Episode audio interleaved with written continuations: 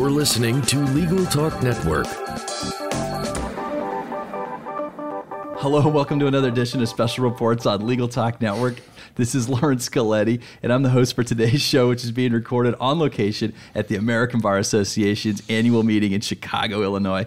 We're here to cover this event and its highlights for you, our listeners. And joining me now, I have three esteemed guests. First up, I have Professor Tracey Meares, and next to her, I have Professor Craig Futterman, and then, of course, I have Director Sean Smoot. Welcome to the show, everybody. Thank you. Thank you for having us. All right. Thank you so much. And so before we get started, I wanted to go around the table and have everybody give us a little bit more detail on yourselves for the benefit of our audience. And so since we started with Professor Meares here, we're going to start with uh, Director Sean Smoot. Where do you, where do you work? What do you do? I'm the Director and Chief Counsel for the Police Benevolent Protective Association of Illinois and the Treasurer of the National Association of Police Organizations. Uh, for the last twenty years, I've, uh, my professional life, I've represented police officers in various forms, uh, including, of course, legal representation, but also legislative advocacy and administrative procedures. Uh, most recently, I represented law enforcement on the President's Task Force for the twenty-first century Policing. Professor Futterman. Hi, I'm a clinical law professor at University of Chicago Law School, and there I direct a civil rights clinic that focuses on issues of police accountability and criminal justice reform. Professor Meares. I'm a law professor at Yale University. Um, I teach criminal law, criminal procedure, um, issues of policing. My research focuses on building public trust between police and the public. And outside of my work at the Academy, along with Sean, I have just recently served on the President's Task Force for twenty-first century Policing. Excellent. excellent, excellent. So now the reason I brought you all by is because you were presenting uh, together uh, perspectives on race, communities, and policing in twenty-first century America here at A B A annual meeting. And so uh, I'm looking for a volunteer. Can we get a fifty thousand foot kind of viewpoint as to what that was all all about? I think I'll start. And one of the things that we tried to do was summarize the basis of um, the report on which Sean and I participated that we gave to the president um, on recommendations for policing in the twenty-first century. And that report that was finalized on May twenty-eighth of this year uses as its foundation, its first pillar, these ideas of um, police legitimacy and, and public trust. And those ideas are based on about two, three decades of research pioneered by my colleague, Tom Tyler, um, also at, at Yale Law School, showing that the public cares a great deal about how they're treated. And this should be obvious, but how they're treated in terms of assessing the appropriate of police behavior, whether it's rightful, even whether it's legal. And the the report that we offered uh, to the president gave a number of recommendations about how to do that. And we spoke about that this morning. Professor Futterman, what was your leg of the presentation about? Sure. So um, drawing first on Tracey and her colleagues' incredible work on procedural justice, we tried to bring into focus some of the work that my students and I have been doing for the last few years, working with black high school students um, in Chicago high schools. And what we've been doing, we've been talking and really listening to kids about their everyday experiences with police, what those encounters look like, what they feel like, and how they impact kids and how they impact their behavior. So uh, if, if there was a gloss that um, that I that I added to Tracey's comments, um, as Tracey described eloquently all that it means to, in terms of policing, in terms of our public safety, and in terms of public trust, um, when police are perceived as legitimate, and strategies for um, improving and enhancing legitimacy, which improve our safety. My gloss was really adding a component, and, and adding a component that we particularly learned from kids, more of a friendly addendum than a core critique, is that a core part of police legitimacy in the community, and particularly among the kids who we talk with, um, include accountability, so that when and accountability and transparency, some honesty, so that when kids see that officers cross the line um, and treat them disrespectfully or abusively, that um, the department doesn't stand behind that kind of behavior, but the department instead stands behind legitimate policing, stands behind rightful policing, stands behind treating people with dignity and treating people with respect. All right, Director Sean Smoot, what was your part of the presentation? Well, I think one of the important points that, that I touched on uh, during the presentation was really the internal procedural justice that's really an essential part of building trust between uh, the police and communities that they represent or, or, or that they serve and protect.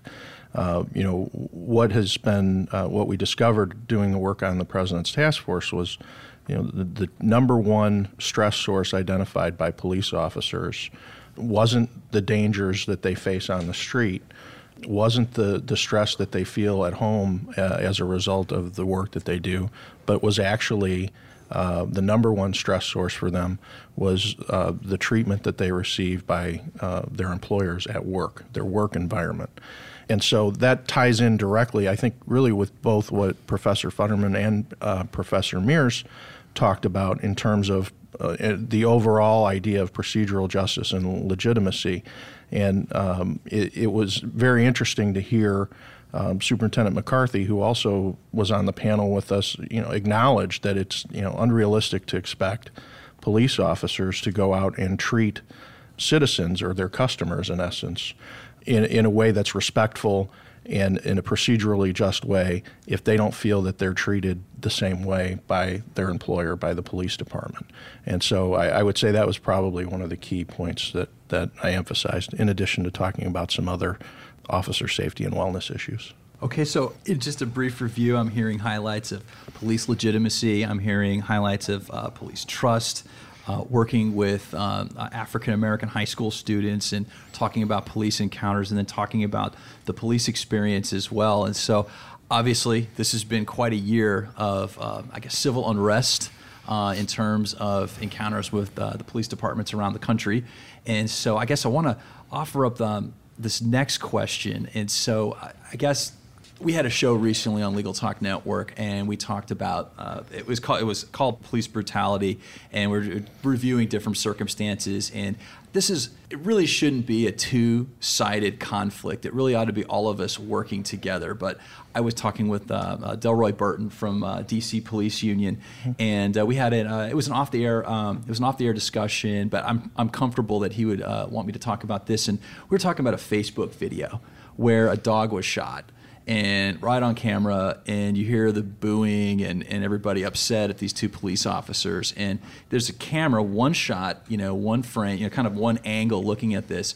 And what happened was was that someone was being arrested, and they were asked to, you know, uh, corral their dog. The dog jumps out of the car, starts attacking the police officers, and the police officers um, had to shoot the dog, kill it right there on the spot. And it was horrible, horrible to watch, but everybody that was there was booing. And then when it comes out later, it was like, well, this encounter on camera didn't cover the whole thing. There wasn't the conversations leading up to that. And so you start talking about police trust. So when do these people boo? When do they show up on the scene? You know, and this dog, dogs being good dogs, you know, protect their owner, doesn't, dog doesn't know what's going on, and unfortunately is brought into this. And so the reason I bring that up is because I think that comes down to perception. You know, we, we hire police officers to protect us, and we trust them, and we give them a lo- you know, amazing amount of authority. So I guess maybe a comment on that, this trust that we give to police officers and uh, the duties and responsibilities we have as citizens to uh, behave in a certain way.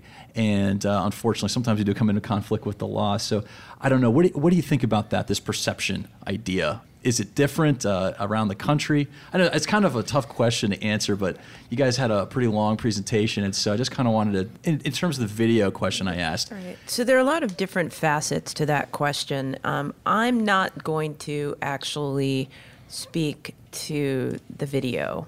I'm going to offer some comments that I think will frame the reactions that I'm pretty sure that Professor Futterman and Director Smoot can and will offer, because I've spent a lot of time around them and I know about how they think about things. But let me offer this as a, as a framing mechanism. You're talking about perceptions, you're talking about expectations. Um, one way of understanding what it is we expect police to do is to keep us safe by reducing crime. And by all accounts, over the last few decades, crime has gone down a great deal, violent crime especially, across the country. And it's also fair to say at this point that police play some role. I'm not saying that they're solely responsible for it.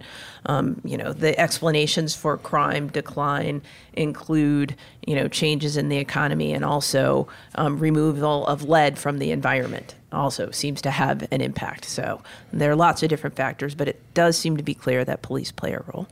All right. Now, what's interesting, though, is if you look at um, public perception of the police doing their job, the level of trust in police, or the level of confidence that the public has in the police, or the level of um, how highly they rate police over this same period of time that crime has gone down substantially.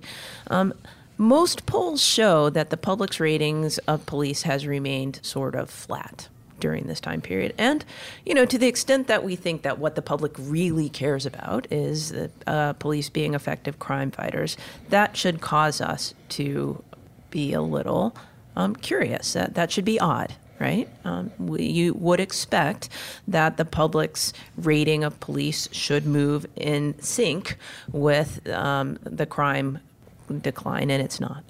Right? And so Um, that leads directly into the research that I spoke about today, because decades of work on uh, procedural justice show that while the public does care about police effectiveness, what the public cares much more about is how the police treat them, whether the police treat them um, fairly, and fairness is defined in a very particular way.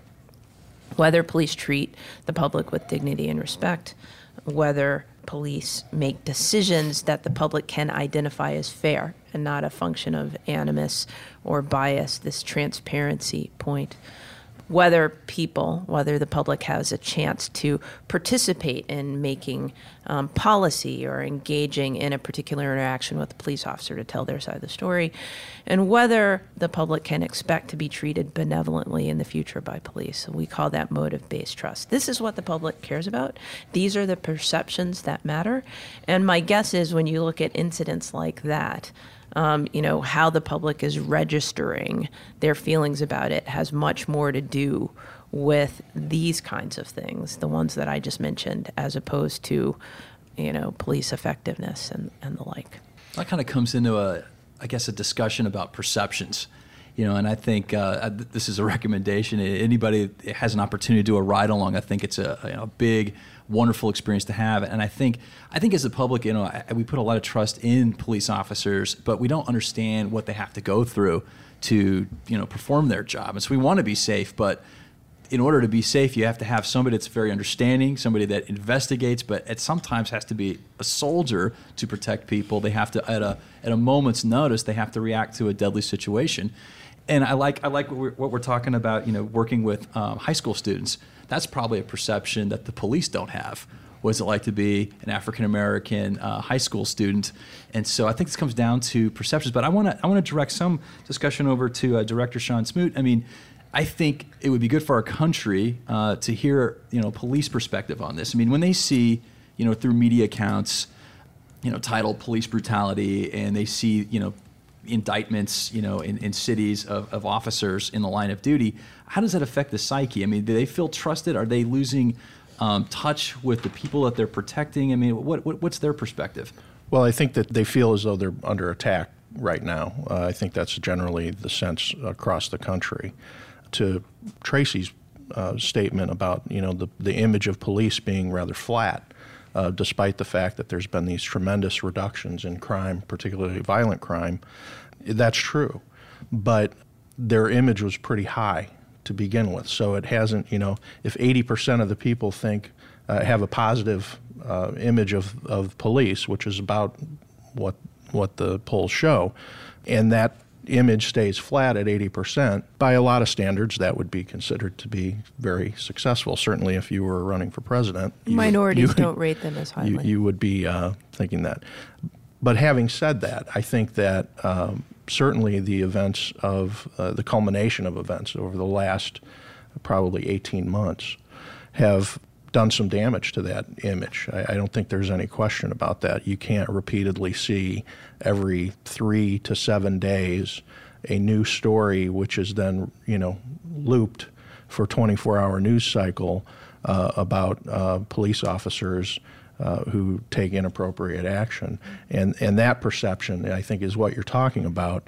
You know, the fact of the matter is there's eighteen there's over eighteen thousand police agencies in the United States. There's nearly a million police officers patrolling our streets every day. And the vast majority of them do the, do their job in a very honorable uh, way. And you know, there are bad uh, actors in every profession, even the legal profession, believe it or not. And, you know, I think everybody has to recognize that. I know that there's a sense, particularly in the African-American community, and they bring a history and a perception to the table that is unique. And we need to acknowledge that. And we need to acknowledge um, the history that's there in the United States, uh, the history of, of the role of law enforcement, Uh, with regard to interacting with uh, people of color uh, over the, the history of our country, which is, we're pretty young still, but it's not, it's not a great history. And uh, I think until we acknowledge that, um, it's very difficult for us to get past that issue, and it's very difficult for uh, members of that community to get past the issue. If I can make just a couple absolutely, of comments. Absolutely. So part of also our youth police project, our youth police project as we conceptualized it, it's it's intentionally a youth police project, not a youth versus police project. Mm-hmm. And so um, the kinds of conversations that I talked about in this panel with kids, I've had a number of similar types of conversations with police officers around the nation um, and getting police perspectives and officer perspectives. And certainly as Director Smoot just said, and particularly in the last eighteen months, um, officers are feeling pretty defensive. No doubt about it. No doubt about it. If you're being criticized each and every day on cable news, talk radio, around the nation, you're going to feel defensive. Smart thing, by the way. But the other thing that I've seen and encountered in these conversations also with officers is that, um, and this is also supported by other research that we've done, and, and, and pretty much police chiefs around the nation would all agree with this, that it's a small percent. I mean, the vast majority of officers aren't out there abusing people and aren't out there abusing their powers.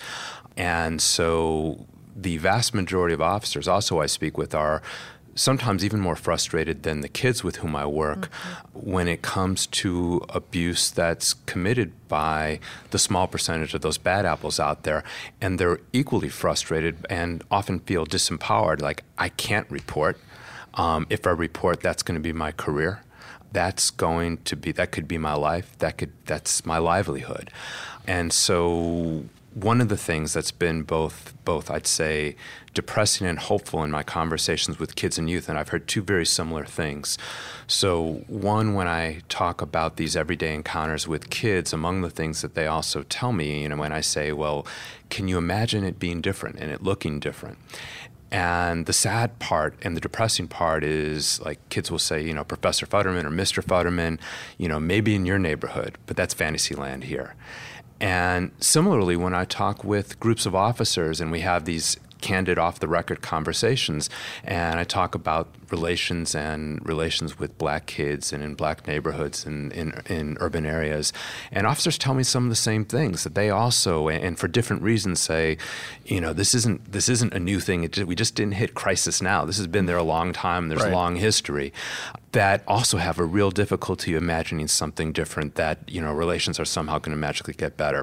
The positive side, and this is true both with respect to kids and with respect to the officers who I talk with, and this is the thing that really gives me hope, is that both constituencies, both police and not youth versus police and, and officers, want it to be different. Mm. And that really gives me hope, and we've begun to have these conversations about ways, and I think Tracey's research is at the forefront of this, ways in which we can imagine these relations being different, being positive, being more constructive, um, because, hey, we need good police, and we also need to be in a position where we can all trust police, across across communities. As, as you've said, we imbue police officers, and we need to um, endow them with extraordinary powers, the powers to arrest, to take our freedom, to use force, to shoot, to kill, and they need to have each and every one of those powers to keep us safe. And and that's my point in my last gloss is um, about the accountability issue, is that that accountability issue is equally important both for trust with respect to kids and respect to community, but it's also important with respect to the vast majority of good officers who are out there who are equally frustrated when um, an officer really abuses the badge and steals the honor and steals their honor. Last question for all of you. Uh, this interesting concept that came up during the course of this year, and that's body cameras. And so I don't know uh, if you got a chance to talk about that uh, in your panel discussion, but uh, I just want to bring this up as an example because, you know, the, I think the squad car camera has been a tool, um, you know, for arrests, and, and it's been a tool for, uh, you know, kind of monitoring, you know, the way things are done, and, and also for, I guess, for evidence as well.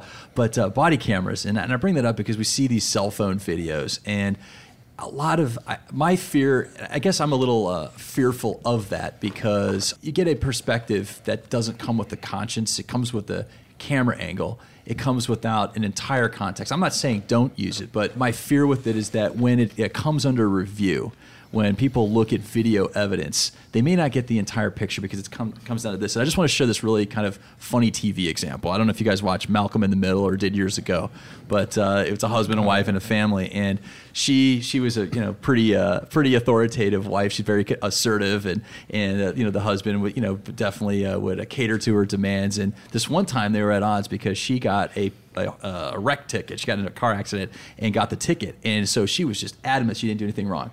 And so she got the uh, the seven eleven camera to to give her the tape, and it shows her, you know, uh, pulling out and then like running into a car. But and so she's like, oh my God, I actually did this. I did this horrible thing. I got in this accident. It's all my fault. And uh, what it didn't show was that the car that she got in the, into the wreck with actually ran a green light, turned left right into her. So it wasn't her fault. But you look, I mean, and I bring that up because you look at this, you're like, yeah, she's, t- it's totally on her, you know, because of this limited camera angle. And you're missing this other shot that clearly shows the other driver in violation of the law that causes the accident. So comment on that. Uh, what do you guys think about that? I've, it- I've actually done a lot of work on body cameras uh, nationally and here in, in Illinois. So I, I think you've, you know, the word that you said at the beginning of, of our interview, perception, is very important. And I'm afraid that the per, this is what I'm afraid of. The perception of the public is that by employing body cameras, that's going to solve all of the undercurrent of problems. And the fact of the matter is, um, you know, body cameras are a useful tool, just like many other useful tools that, that law enforcement uh, officers carry for a myriad of reasons. But they are not a panacea for either ensuring officer conduct is appropriate or for allowing management to more easily manage their workforce.